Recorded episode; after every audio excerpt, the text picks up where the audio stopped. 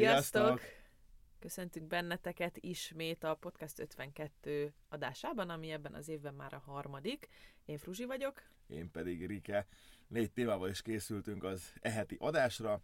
Ebből az egyik a nyáimmunitás, de fogunk beszélni egy nagyon-nagyon szerencsésen megkerült 4 millió forintról. Ezen kívül Rakoncai Gábornak a rekordkísérletéről, illetve az évtized irányítóiról is nagyon izgalmas adásnak nézünk elébe. Egyébként igen, igen, mert, mert elég változatosak a témák, és, és mindegyik, mindegyik körül azért rengeteg izgalom és kérdőjel is van. Úgyhogy kezdjed. Kezdjem én? Rendben. Ugye a nyáimmunitás alatt azt értjük, amikor egy közösségnek már elég nagy a védettsége valamilyen kórokozóval szemben, hogy maga a védett emberek gyakorlatilag megvédjék a nem védetteket is attól, hogy a fertőzés az tovább terjedhessen, és ugye ezt várjuk nagyon így a koronavírus elleni vakcinától is. Így igaz. Viszont az a baj ezzel, hogy... Várhatjuk még egy darabig. Igen. Már ez nem vicces, tehát hogy kínomban nevetek. Ugyanis az egészségügyi világszervezet közismertebb nevén a WHO Hú? Hú, szerint uh, idén még biztosan nem elérhető a nyáimmunitás.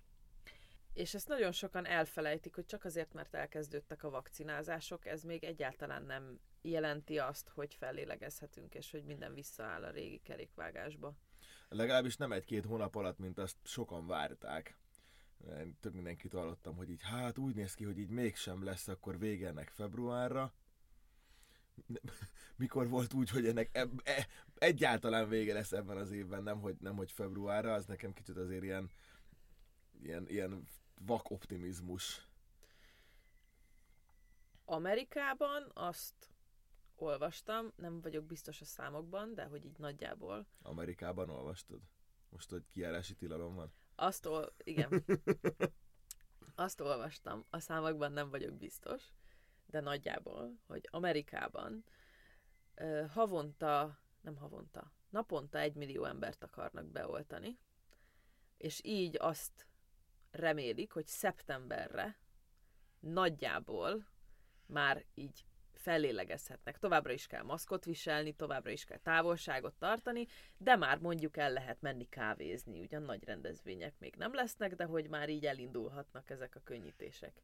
Napi egy millió beoltás mellett. Csak összehasonlításul nálunk ez a szám jelenleg heti 50 ezer. Ja, kicsit többen is vannak az orvosok az országban, tehát meg, ugye, meg ugye nagyobb ámblok, is tehát, ország, igen, nyilván. arányaiban nézve. De hogy azért azzal tisztában kell lenni, hogy soknak tűnik ez az 50 ezres szám, de ahhoz, hogy a nyáimmunitást elérjük, olyan 70 kötőjel 85 százalékos átoltottság szükséges, ami jelen pillanatban mondjuk szűken számolva 7 millió embert jelent. Ha 7 millió embert heti 50 ezres sebességgel oltunk be, akkor ha csak a matekot nézzük, az három év. És ugye arról még nem szól a fáma, hogy a beoltottság az meddig lesz élő a szervezetben. Tehát meddig véd valójában az oltás? 8 hónapig, egy évig, mert hogy nem örök életre szól. Nem véletlenül kell mondjuk az influenza elleni oltást is minden évben beadatni, aki éppen szeretné. Te influenza ellen oltattad magad egyébként? Soha. És közben nagyon, nagyon csiripel a madaram, nem csiripel, most éppen a macskámat utánozza, de ne zavarjon össze senkit, aki hallgatja közben a, a műsort. Nem, sose oltattam be magam influenza ellen, mert egy rakat ismerősöm járt úgy, hogy be volt oltatva, és mégis elkapta. Tehát később, nyilván nem az oldás hatására, hanem mondjuk egy hónappal, két hónappal később elkapták és úgy voltam vele, hogy egyébként javarészt azért egészséges életet élek, és az influenzát nem, sosem éreztem annyira komolynak, hogy nekem megfordul egyáltalán a fejembe, hogy beoltassam magam. Ugye tudom, hogy az influenza is tud nagyon veszélyes tenni, meg az, influ- az influenza is elvisz sok embert, de fiatal, kvázi egészséges szervezet számára azért ugye közel sem jelent akkora kockázatot, mint mondjuk az idősek számára, vagy legyengült immunrendszerű emberek számára, és emiatt valószínűleg, meg sosenki nem mondta, hogy így hogy így menjek és oltassam be magam. De tudom, hogy voltak róla hírek, hogy most éppen lehet menni, meg most van itt az aktualitása, de hogy a médiából sem nagyon olvastam, valószínűleg nem olvastam olyat, hogyha ez nagyon ment, meg egyetlen ismerősöm sem mondta, hogy fú, mindenképpen kell, meg ez az életmentő, meg akármiért szükség lenne rá, és ebből kifolyólag én meg nem vagyok egy ilyen túl aggódós típus, hogy azon parázzak, hogy jaj, majd mi lesz, hogyha. Nyilván egészséges keretek között, tehát hogy a Covid körül mindent betartok, mert tudom, hogy ennek lehetnek súlyos következményeit, főleg a szövődményekre gondolok. De az influenzánál sosem volt bennem, úgyhogy én, én mindig elkerültem az influenza elleni oltásokat. Te? Én sem oltattam be magam soha influenza ellen, de nem is tudom, hogy voltam-e valaha influenzás. Tehát, hogy jó, volt néhány év, amikor így jaj, meg vagyok fázva, meg jaj, folyik az orrom, de hogy ilyen ritkán dőlök ágynak magas lázzal, meg izületi fájdalmakkal, meg régzési nehézséggel, meg mit tudom én mivel. Úgyhogy gondolom ezért is maradt ki ez az életemből, mert nem éreztem, hogy rá lennék szorulva. Én voltam influenzás, de ennek erre is úgy érzem, hogy vagy úgy éreztem, hogy nem vagyok erre rászorulva, úgyhogy nem. És ugye én is, én nekem van egy pozitív koronavírus tesztem valamikor novemberről, decemberről, nem tudom, valahogy úgy estem át ezen a dolgon. Úgyhogy ugye az előző adásban is beszéltünk arról, hogy fogsz majd jelentkezni oltásra, meg hogy később, de hogy én például nem is jelentkezhetek három hónapig azután, hogy meggyógyultam, mert hogy úgy gondolják, vagy az a logika mögötte, hogy úgyis védett vagyok, úgyhogy másoknak adják be az oltást, akik még nem védettek ellene. Úgyhogy most három hónapig én így üldögélek a szobában, és élvezem az állítólagos védettségemet. De ugye ezt se tudjuk, hogy meddig tart. Igen, ugye ezek statisztikából táplálkozó információk, mert hogy konkrétabbat sehonnan nem lehet még kideríteni. Úgyhogy bízunk benne, hogy a statisztika most jól működik jobb hiány, nem, nem tudok igazából mást. Ugye mondtad, hogy heti 50 ezer a, a cél, vagy annyit oltanak most. Annyit oltanak most, igen. Igen, tehát hogy, hogy heti 50 ezer embert oltanak most. Ami ugye azért annak is köszönhető, hogy jelenleg még nem elérhető korlátlan mennyiségben a, a vakcina. Illetve a másik probléma, amit látok, hogy nem tudom, hogy mennyire fogjuk tudni ezt megnövelni, az az, hogy mennyi ember van, aki tud oltani. Hát igen, és ugye azt nagyon fontos szintén figyelembe venni, hogy nem is tudjuk, hogy mikor lesz elérhető korlátlan mennyiségű vakcina, valószínűleg soha.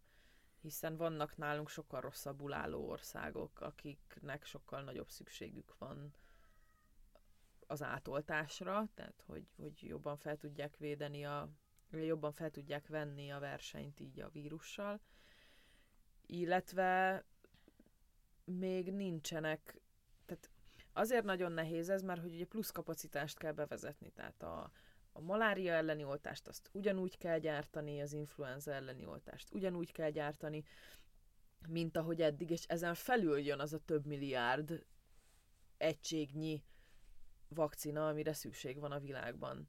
És mire felépülnek ezek a gyártósorok, meg mire át tudják csoportosítani az erőforrásokat, az sok idő nem véletlenül mondták azt, hogy így az év vége, talán a jövő év eleje, amire ez elkezd majd beállni rendszer szinten, úgyhogy nem gondolnám, hogy az a helyes út, hogy így nagyon reménykedünk, hogy jó, most már itt a vakcina, akkor most már mindjárt vége van ennek az egésznek. Igen, szerintem se. Inkább fel kell készülni arra, hogy mi van, hogyha nem jön össze, és érje minket kellemes meglepetés, hogy jó, mégis sikerült, mint hogy itt abban ringassuk magunkat hétről hétre, hogy jó, most már mindjárt vége, hát most már itt az oltás, most már mindjárt vége, és akkor közben nem változik semmi, és akkor ettől egyre jobban csak begőzölnek az emberek már, hogy a, az elképzeltek, az elvártak, azok nagyon-nagyon távol lesznek a valóságtól. Úgyhogy én, én mindenféleképpen arra rendezkedek be, hogy ez egy, ez egy bezárt év lesz, hogy itthon kell töltenem minden napomat, és minden alkalomkor kimehetek, vagy ez másképp alakul, akkor igazából örülök neki inkább és bízom benne, hogy minél előbb kellemes meglepetésére, és kiderül, hogy abszolút nincs igazam, de jobb szeretek a rosszra készülni. Te hogy vagy ezzel? Vagy te, Igen. te hogy, hogyan készülsz az idei évre? Én, ma, én már berendezkedtem arra, ami most van. Azt egy kicsit sajnálom, hogy természetesen, hogy nem lehet sehova menni, nem lehet programokat csinálni, de ennek hatására sokkal több időt vagyok a kutyákkal, és a kutyákkal csinálok programot, mert velük lehet, és lehet ö, sétálni, meg lehet kirándulni, meg ö, magánedzésekre járni, meg ilyesmire menni. Ez egyébként tök szerencsés így a kutyásportokat illetően, hogy, hogy azokat lehet úgy csinálni, hogy bőven biztonságos távolságban a többiektől, és az edzőnek nem kell melletted lenni, és semmi, nem tud rád mutogatni három méterről, hogy mit kell csinálni, ez, ez elég szerencsés. Ráadásul ugye a legtöbb kutyásport szabad ég alatt folyik. Igen, igen, igen, nem, tehát nem is nem zárt, bent. Úgyhogy... úgyhogy ez ilyen szempontból szerencsés, illetve én ugye bejárok dolgozni. Tehát, hogy én személyesen dolgozom továbbra is, nyilván megtartva minden szükséges óvintézkedést, igen, igen, fertőtlenítve, igen, igen, stb. stb. De hogy ilyen szempontból nekem így nem okozott akkora visszavetődést ez az év. Egy csomó szempontból igen, például nagyon megcsúsztam a doktori kutatásommal ebben az évben így a vírus helyzet miatt, több tényező okán. Nyilván. De bízom benne azért, hogy szépen lassan visszaállunk a normál kerékvágásba, viszont az a félelmem, hogy pont azért, mert az emberek most így nagyon megörülnek a vakcinának, elkezd lazulni ez a maszkfegyelem, meg találkozás tilalmának a fegyelme, mert hogy ó, már úgyis itt van a vakcina, és csak romlani fog a helyzet. Ó, ne legyen igazad, de abszolút értem, hogy mire gondolsz. Neked mondjuk te szerencsés az munkádat illetően, hogy, hogy nem sok átalakítást igényelt az, hogy tudjad folytatni a munkát, tehát eddig sem ült senki az arcodban, te sem másztál rá senkire, aki, aki ment hozzád, tehát hogy eddig is meg volt, hogy a biztonságos távolság. Igen, tehát meg nem egy nagy csak... irodaházban dolgozom, hanem Igen. napi három-négy emberrel találkozom csak, szóval így azért igen, nem azért mondom, hogy ez igazából, igen, a te szemszögedből ez így tök szerencsés, hogy nem kellett túl sok mindent tenned azon, hogy beszereztél néhány fertőtlenítőt, meg, meg egy-két ilyen alapdolgot, hogy jobban kell takarítani, de ezen kívül Úgyhogy ez így szuper. Hát nekem is nyilván jól alakult azért, hogy tudok itthonról dolgozni, és remélem, hogy ez meg is marad. Viszont, ha már a pénzkeresésről beszéltünk pont, van egy nagyon izgalmas, kicsit, kicsit ilyen TV2 szalagcímes, elhagyta, de meglett. A híres 4 millió forint magyar esete. Mi szerint valakinek sikerült konkrétan nem tudom elejteni, ha jól emlékszem, mi az ennek, hogy így elhagy, elhagyott hát az utcán. Igen. Nem tudjuk, hogy. Igen, igen, igen. Elhagyott 4 millió forintot. Ami azért lássuk be nagyon kellemetlen. Tehát azt az érzést, azt az állapotot, azt a stresszt, amin végigmész, amikor nem találod. És először még azt hiszed, hogy jaj, biztos itt van, vagy jaj, biztos ott van, aztán mindenhol megnézed, és végül nincs meg. 4 millió forint. Én most 4000 forinton is sírnék, ha nem találnám meg. 4 millió forint, hát abból három évig lazán elélek. Úristen, de óriási szerencsére meg lett. Ugye leadott valaki, aki megtag, becsületes megtaláló, és hát itt a becsületest azt nagy B-vel, meg csupa nagy betűvel írjuk. A becsületes megtaláló fogta, és az egészet úgy, ahogy van, leadta. Azért az kicsit, kicsit ilyenkor visszanyerem az emberiségbe vetett hitet hogy még sincs itt még a világ vége, tehát hogy vannak... Saját magamban meg elveszítem. Tehát,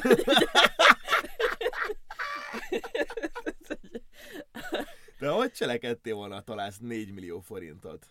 Hát ha nincsen felcímkézve boríték, tehát hogyha ha így, így nincsen benne semmi azonosító, hogy ez ho, melyik bankba lett fölvéve. Azt hiszem úgy volt, hogy, val, hogy ö, ingatlant ment vásárolni az emberünk, és benne volt valami kivonat, banki kivonat, hogy honnan vette föl a pénzt, akkor szerintem visszavinném abba a bankba, honnan fölvették. Tehát ha van bármilyen azonosító, hogy van rá remény, hogy meglegyen, azért aki, akkor szerintem leadnám.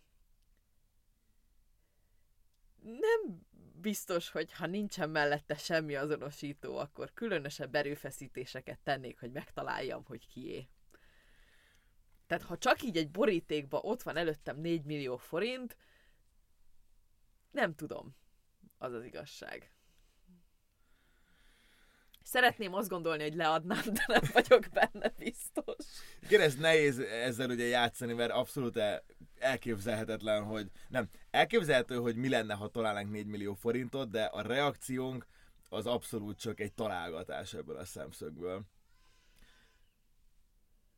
Én, ha, ha, ha lenne mellette bármilyen azonosító, hogy te is mondtad, tehát ez egy, nem tudom, egy pénztárcával együtt, egy telefonnal együtt, egy banki azonosítóval együtt, bármi olyasmivel, ami, ami alapján tudom hova kötni a pénzt, biztos, hogy meglehetősen körültekintően járnék el, hogy tényleg azt kapja vissza, ne pedig valaki azt, hogy jaj, hagytam el, és akkor így valaki behúzza 4 millió forintot puszta jó szándékból. Ha úgy találnék 4 millió forintot félresve az út szélén, egy ilyen fehér boríték, vagy itt nincsen benne semmi.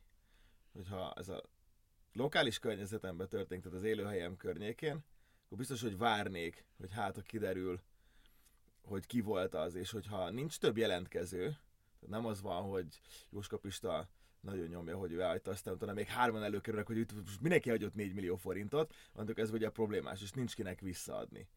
Mert hogy hogyan döntöd el, hogy tényleg ki volt? Mindenki hozhat még két-három embert, aki azt mondja, hogy hát tudja, hát én adtam neki kölcsön, és ezt vissza kell adnia, vagy akármit. Tehát, hogy ez egy, ez egy nagyon félresikló történet lehet.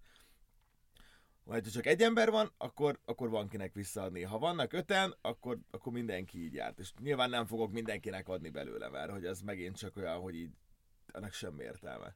De bíznak benne egyébként, bíznék benne egyébként, hogy megtalálom. Én hiszek abban, hogy ha jót cselekszem, akkor velem is jó történik, és tudom, hogy mennyire rohadtul hiányozna nekem 4 millió forint az életemből. És nem lehet, hogy azért találod a 4 millió forintot, mert az a jó, ami történik veled? Azért De a igen. sok mindenért, amit már csináltál, és akkor megtarthatod, és akkor a tiéd. De ez is benne van, de akkor viszont nem kerül elő az ember, aki keresi. Tehát, hogy ezt nem nekem kell előre eldönteni. Most elkezdem elkölteni, ezt előkerül az ember, onnantól kezdve nem tudnék aludni. Ismerem magam, nem tudnék aludni, hogyha ha kiderülne, hogy kihagyta el, és én meg így ott ülnék, hogy hát igen, nekem most egy kicsit több pénzem van, mint volt neki, meg sokkal kevesebb. Szóval így, á, nem tudom. Ha, ha ez valahol teljesen random, nem tudom, egy, egy autópályás WC parkolóban találok egy, egy ilyen fehér borítékot, ott ugye elhagyva tuti, hogy nem hagyom ott, és gyanú, gyanú, bár igazából ott is benne van, hogy, hogy valamelyik social media felten előkerül, hogy ez az ember ott elhagyta, és jaj, jaj, jaj.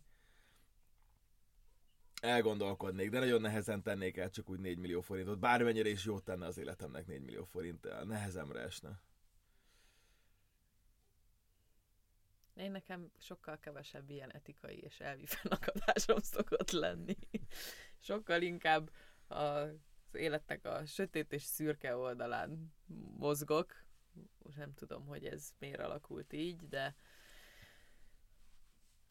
ahogy már mondtam, nyilván én is, ahogy lehet. Tehát, hogy nem tennék feltétlenül hatalmas erőfeszítéseket, hogy valaki találja meg, hogy kihez tartozik ez a pénz. Tehát, hogy nem az van, hogyha találok egy tényleg ez a jelöletlen fehér borítékban egy csomó pénzt, akkor rohangálok vele mindenhova, hogy úristen, hadd adjam oda valakinek. De Tehát, az hogy biztos, ez... hogy nem mondom, hogy türelmesen kivárnék egy időt, hogy mert azért valaki egy 4 millió forintot, az nagyon gyorsan elkezd kiposztolgatni, hogy ha valaki megtalálta, akkor adja vissza neki. Ha ebben nem szaladok bele sehogy, csak pár nap alatt, akkor el van fogadva, hogy ez vagy olyan pénz volt, ami de jobb, hogyha nincsen nyoma, és ezért nem keresik, akkor jó helyen van nálam.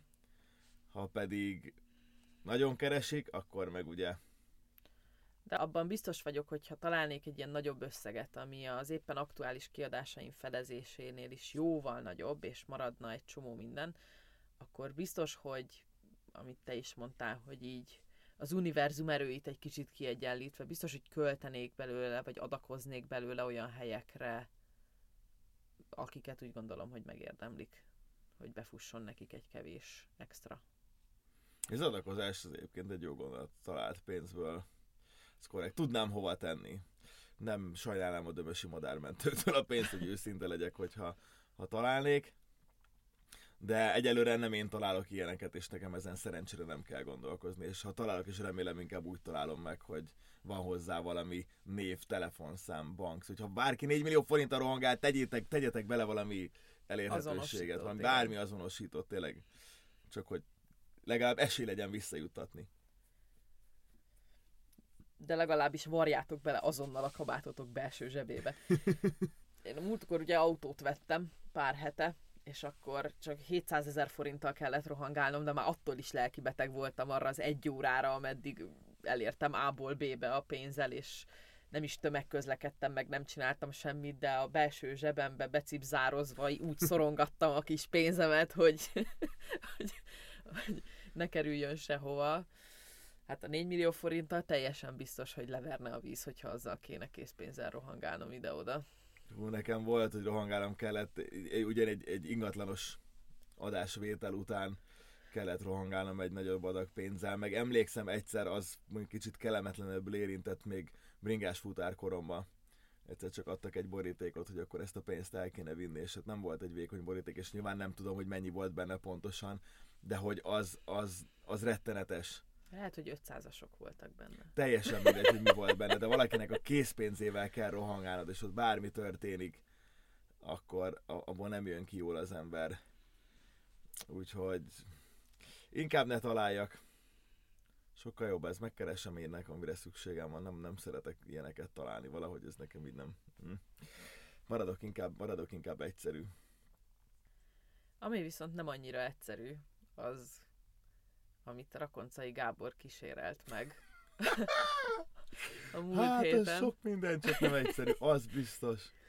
Ugye, ha valaki nem tudná, ő egy uh, extrém uh, evező sportoló, aki már többször átkelt az Atlanti óceánon mindenféle segítség nélkül, ha jól tudom, akkor kenúval is egyszer már átevezte az Atlanti óceánt, de legalább két Guinness rekord kapcsolódik a nevéhez ilyen különféle expedíciók miatt, és most azt találta ki, hogy ő elindul egy szupon, ami egy gyakorlatilag egy szörfdeszka, amin állni kell, ez a saját maga által tervezett szörfdeszka, hogy ő átevezi az 5200 kilométert a Kanári-szigetekről egyedül, kísérő hajó nélkül, egy olyan eszközön, ami nincsen kabin, 60-65 nap alatt.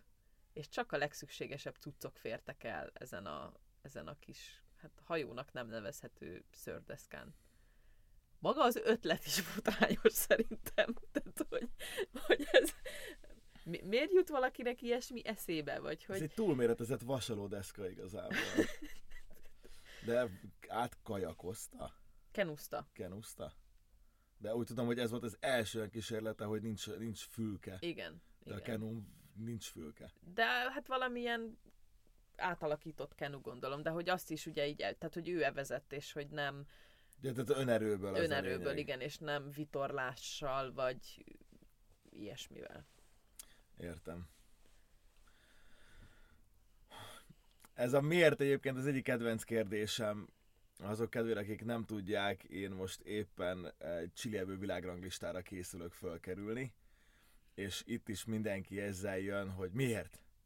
Teljesen őrült vagyok. Ami nyilván egyébként töredékelnek, tehát legkevésbé sem szeretném összehasonlítani az én testményemet az övével, nem erről van szó egyszerűen, csak a, a körül, ez ezt körülövező kérdéssor, ami egyébként egyezik, és ugyanazt tudom erre mondani egyébként, szerintem ő is kb. így lehet vele, mint ahogy én a Csilivel, még mondom még mindig úgy, hogy sehol sincsen a csili evés ahhoz képest, amivel ő próbálkozott, hogy miért ne? Ha megtehetem, és megmerem tenni, akkor miért ne?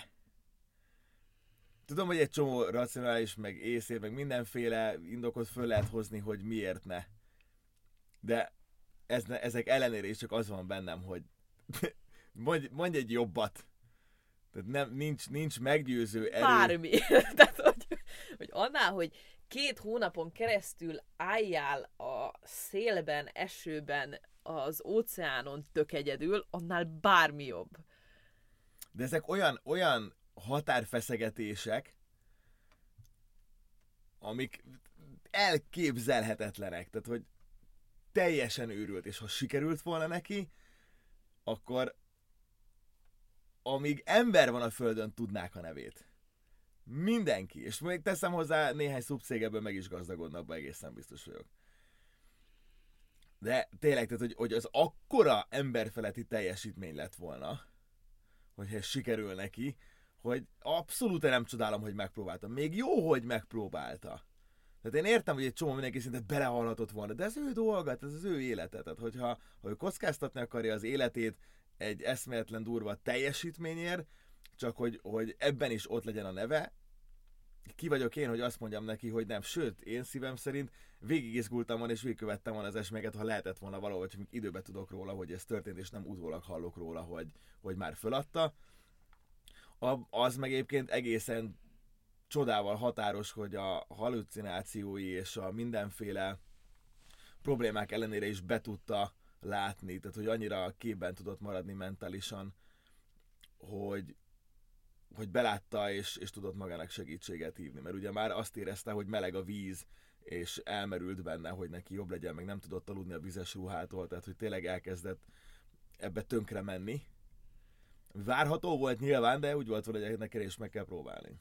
De nekem pont ez a nagy kérdésem, hogy ha feladja félúton, vagy két hét után, tehát hogy, hogy valamikor, amikor már így jól benne van, akkor azt mondom, hogy tiszta sor, nem sikerült jól felmérni, hogy ez mivel van, de azért hat nap után adta föl, és már négy nap után kezdődtek a halucinációi.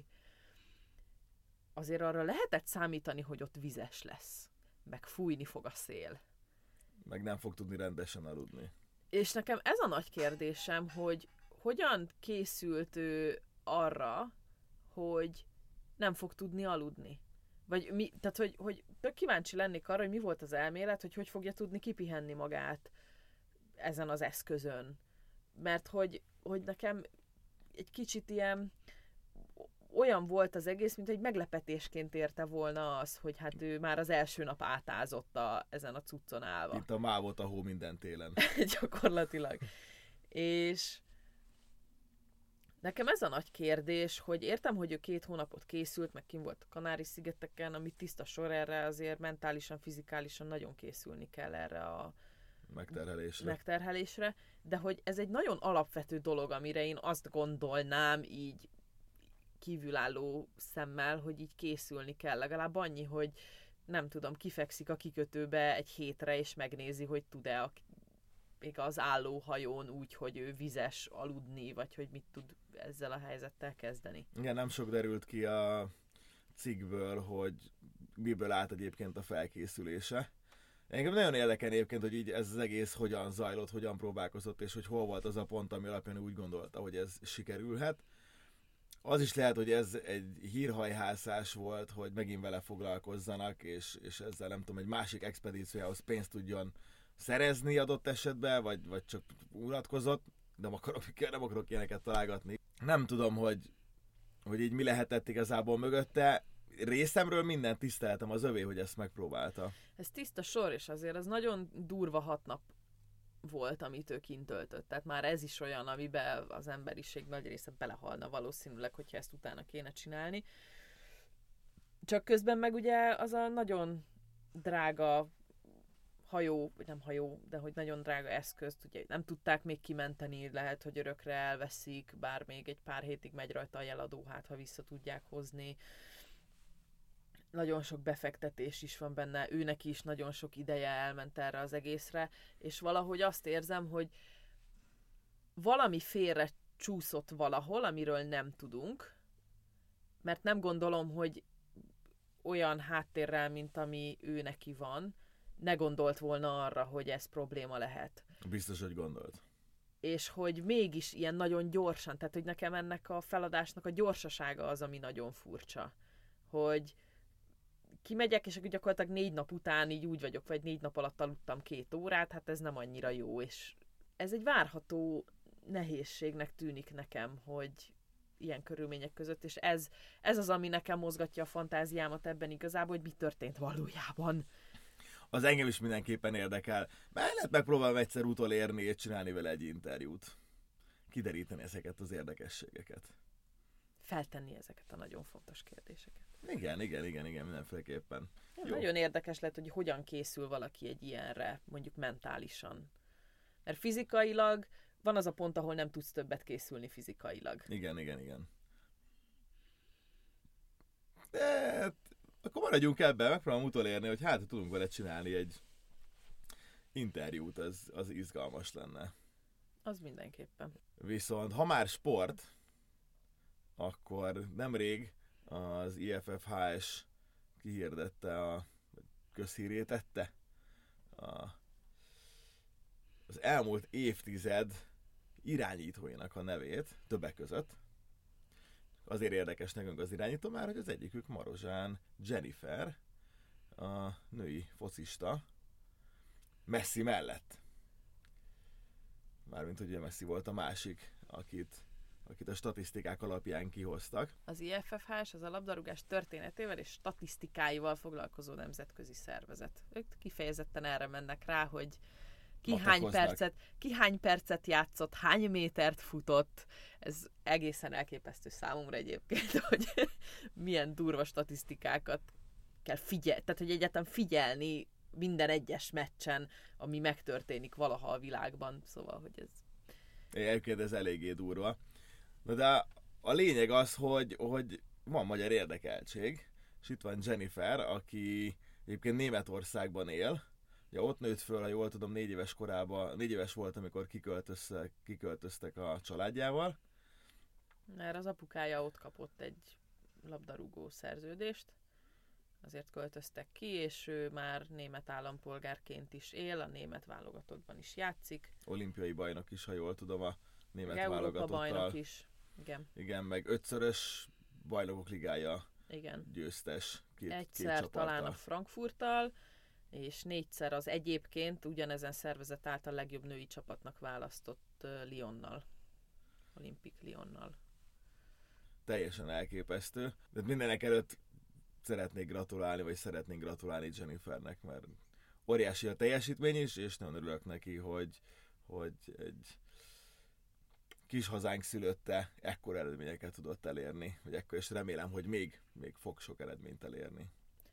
Igen, de közben meg nagyon furcsa számomra, vagyis nem furcsa, hanem inkább szomorú számomra, hogy ilyen hatalmas eredményeket ér el, ahogy te is említetted, és nagyon kevesen ismerik a nevét. Pedig magyar származású, bár ugye Németországban nevelkedett, Németországban edzett, tehát hogy ő minden Tehát a német Eredménye focinak az a, igazából a- Igen, a német focinak köszönhető. német focinak köszönhető, de közben ugye ez egy általános jelenség igazából, hogy valahogy a női sportolóknak a hírneve az nagyon kevés sportágban közelíti meg a férfiakét. Tehát úszás, evezés, ahol mondjuk itthon ugye ezek a klasszikus vízisportok, amikben egyébként kimagaslóan teljesítünk, ott mondjuk igen, de tényleg a fociba egyáltalán nem. a fociban egyáltalán nem, de nemzetközi szinten sem. Tehát, hogy nem nagyon követik, tehát közel sem követik annyian a női focit, mint a férfi focit, pedig ugyanaz a játék, ugyanannyi ember játsza. Szerintem egy nemzetközi női meccs az sokkal izgalmasabb lehet, mint bármelyik szabadon választott magyar bajnoki, amit amúgy megkövetnek az emberek.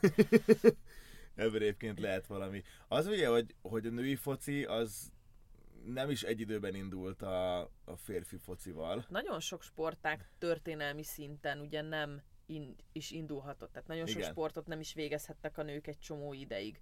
Igen, az igen. olimpián is nagyon sokáig nem is indulhattak nők egy csomó sportágban, szóval ez Igen, ez egyébként egy óriási hátrány ennek az egésznek, hogy emiatt nem tudnak előtérbe kerülni, mert hogy az a megszokás, ez még mindig, mindig jön, és ez nem, nem nagyon változtatnak, ami szerintem részben azért marketing hiba is.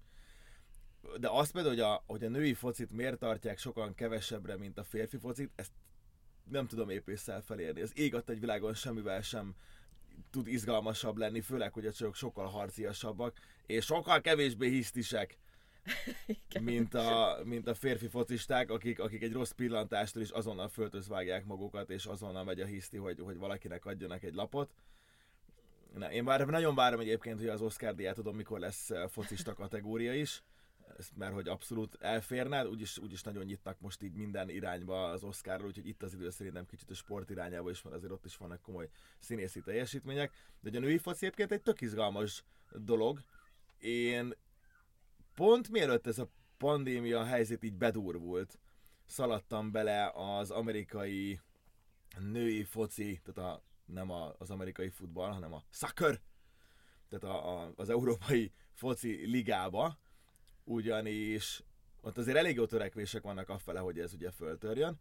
Konkrétan a Twitch szerződésben áll a szervezettel, akik a, az amerikai női focit csinálják, és ott a bajnokságot lehetett követni a élőben ingyen, sőt, még azt is megengedték egyébként, hogy restreameljék az emberek, vagyis a saját csatornájukon közvetítsék azt, amit egyébként a Twitch sugároz alapvetően, és megengedi az embereknek, hogy a saját nyelvükön, saját belátásuk szerint kommentálják az eseményeket. Ami ugye egy ilyen óriási segítség a sportnak, hogyha fiatalok elkezdik köve- közvetíteni a női focit saját kommentátorkodással, ami ugye eleve a kommentátorvilágnak egy kicsi érdekes színfoltot adhat, hogyha előkerül néhány nagy tudású, jól beszélő ember, akik egyébként sosem mentek el suliba, vagy soha nem jelentkeztek ilyen munkára, mert mondjuk önbizalomhiányosak, de közben az interneten meg hatalmasat futnak ezzel, és ezzel még karriert is lehet építeni. De ugye egyáltalán, hogy ezt lehetővé teszik, hogy, hogy minél több ember számára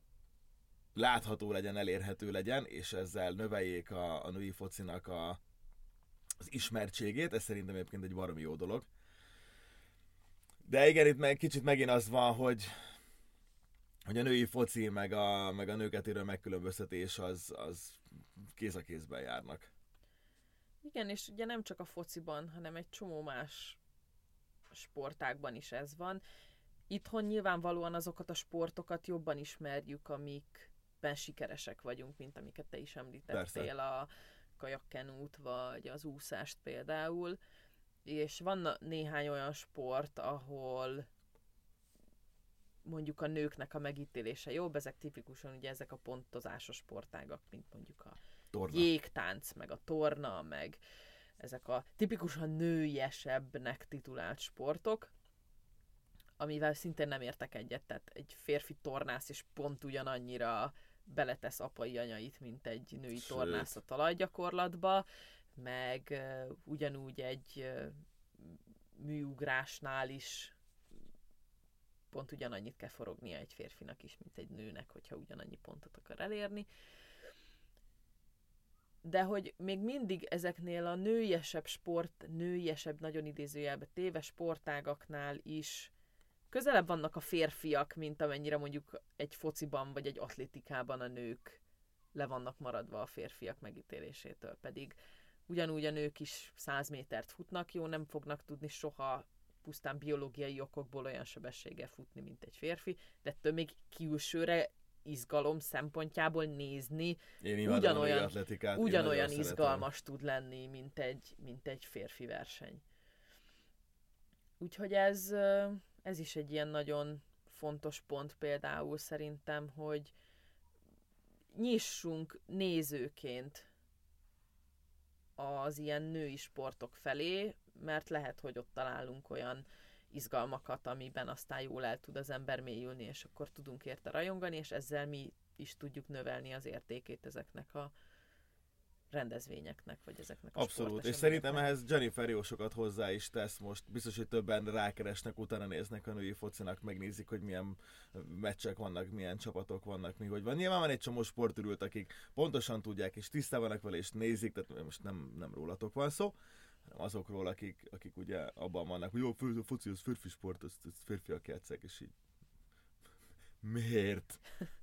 Itt inkább érdekel a miért, mint az, hogy Rakonci Gábor miért indult neki. Persze, hogy neki indult, az a dolga, hogy neki induljon, mert, mert egy igazi őrült, és ezt a lehető legjobb értelemben mondom.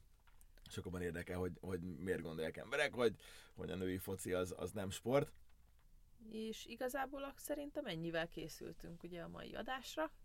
Én köszönöm szépen, hogy végighallgattatok, és én is, én is. szerdán és csütörtökön élőben témázással, élőben belem, mindenhogyan lehet mindenhogyan lehet találkozni, és jövő héten egy új adással készülünk.